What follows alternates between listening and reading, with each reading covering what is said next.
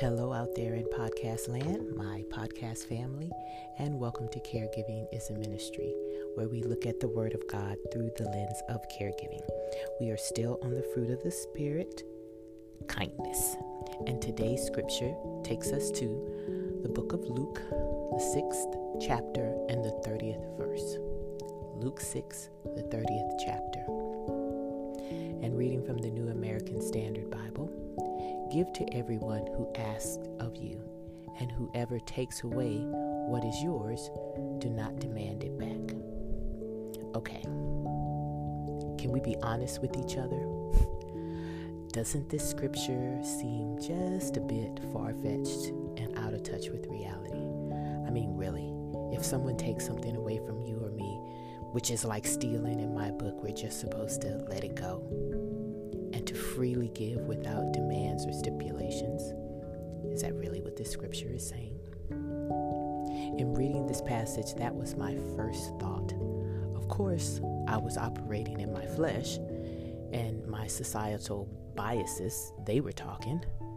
But then the Holy Spirit came in and reminded me that I am a citizen of Jesus' kingdom, and therefore I am not to rely on societal norms or at least they shouldn't be my initial response. My first response should be looking through the lens of Jesus, kingdom's lens.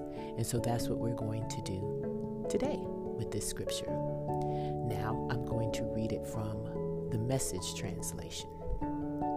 And it reads If someone grabs your shirt, you wrap your best coat and make a present of it. If someone takes unfair advantage of you, use the occasion to practice the servant life. No more payback, live generously.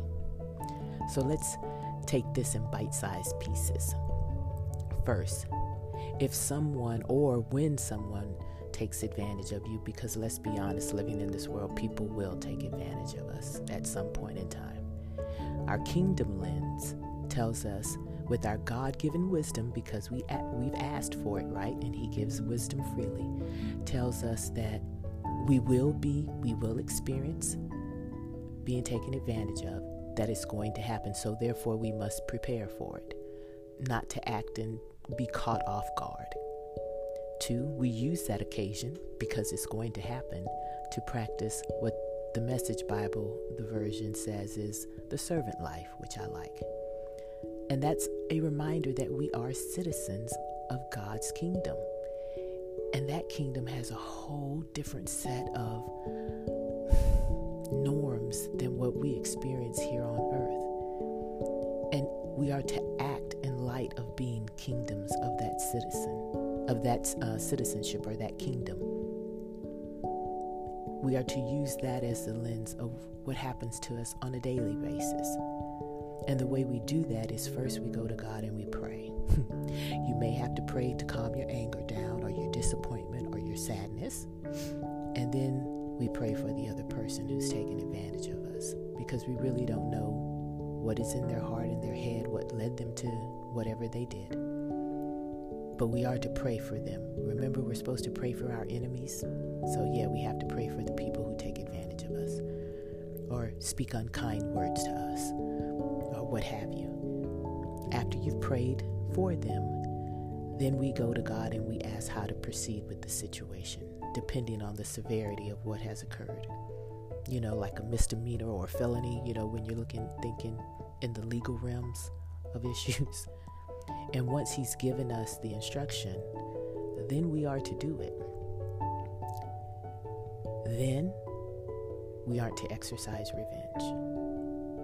Remember, God will avenge us in His timing, no payback. And that's not to say that you can't seek justice if that's what God has laid in your heart between, you know, based on what has occurred to you. But always getting back at people should not be our initial response. And withholding from individuals should not be our response. Sometimes people take because they're lacking in a lot of things, right?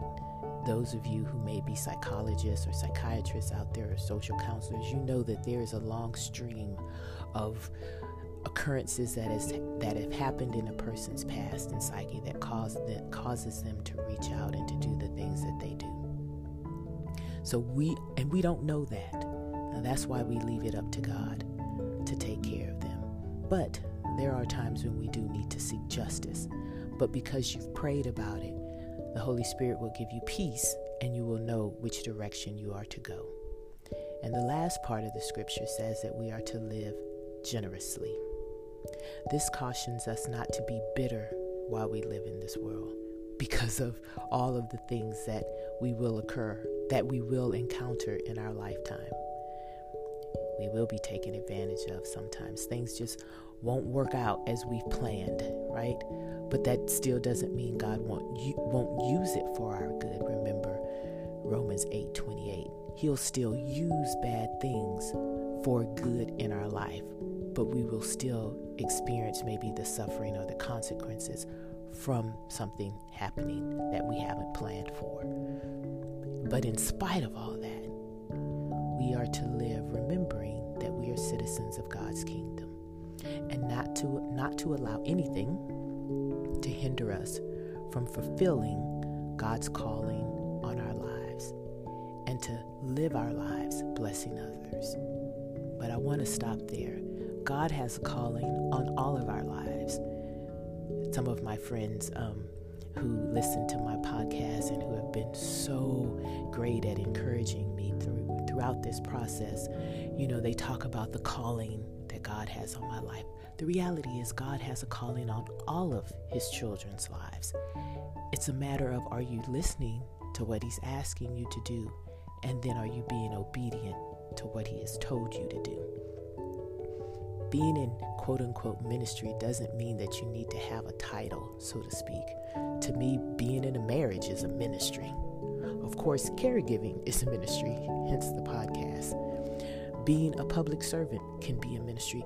It's anything that we do, any and everything that we do as children of God, when we're doing it in the lens of we are kingdoms of we are citizens of God's kingdom, everything turns into a ministry.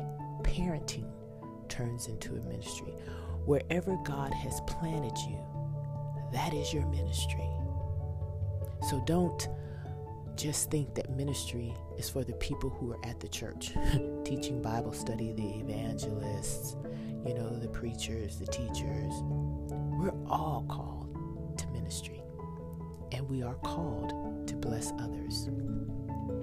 As a caregiver, I know you may feel that you're already being taken advantage of. You know, if you have siblings and they're not pulling their share of the load and caring for, you know, the parent, or you have a spouse who is unsympathetic and doesn't help, but just expects you to carry on with all of the myriad of duties that you did prior to having to caregive, and you just add that on top of it. Or you have children who can help but don't. Yes, this all can be seen or experienced as being taken care, taken advantage of, and to me, it, maybe they are, and and maybe you can have a conversation with them. But in spite of that, you are to still care for the loved one God has given you charge over.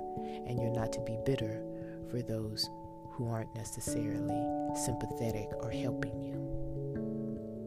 Even by the loved one whom you are caring for, sometimes they can be a bit manipulative at times. However, we're not to be jaded. We need to remember whose we are. You need to remember whose you are. Are a son or daughter of the Most High God you are a citizen of God's kingdom.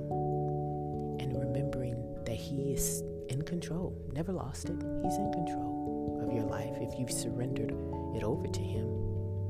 And if you trust Him, you will come out of this journey, this season of caregiving, stronger in your faith and in your character. So let's reread the scripture one more time in the message version. If someone grabs your shirt gift wrap your best coat and make a present of it. If someone takes unfair advantage of you, use the occasion to practice the servant life. No more payback. Live generously. In order to do all of that, we must trust God and we must always remember that we are citizens of His kingdom. Hearts and minds clear? Let's go to the throne of grace. Dear most wonderful and heavenly God, we come before you thanking you for this scripture, which on the surface is something that we think would be very hard to do, and it could be hard to do if we operated in our flesh. But we are your daughters and sons, and we operate in the fruit of the Spirit of kindness. And so we come before you, asking you to continue to pour into our hearts, continue to show us a better way of living, to show us how to truly be kingdom minded, to not look at all of the troubles of this world and the things that we are experiencing and trying to extract our own revenge or payback, but to allow you to do it. That the trust and the faith that we have in you allows us to look beyond our circumstances and see you, and to know with all confidence that you will work things out, and that as long as we continue to put our trust in you, we will be able to walk in victory in this season of our lives. We thank you for being a good God, for the provisions that you provide for us, for your presence, for your patience, for your protection. I ask that you touch each and every person who listens today. You know their needs. Show them just how much you love them in a very special way that only they will know. Help them to have an eye for you, an ear for you and to be doers of your word and not hearers. We love you, and we offer up this season of caregiving as a testimony and witness to the great God that you are. We love you. In the precious name of Jesus, we pray. Amen. I'm so happy and honored that you chose to spend time with me today. Now go and minister the act of caregiving in the name of Jesus.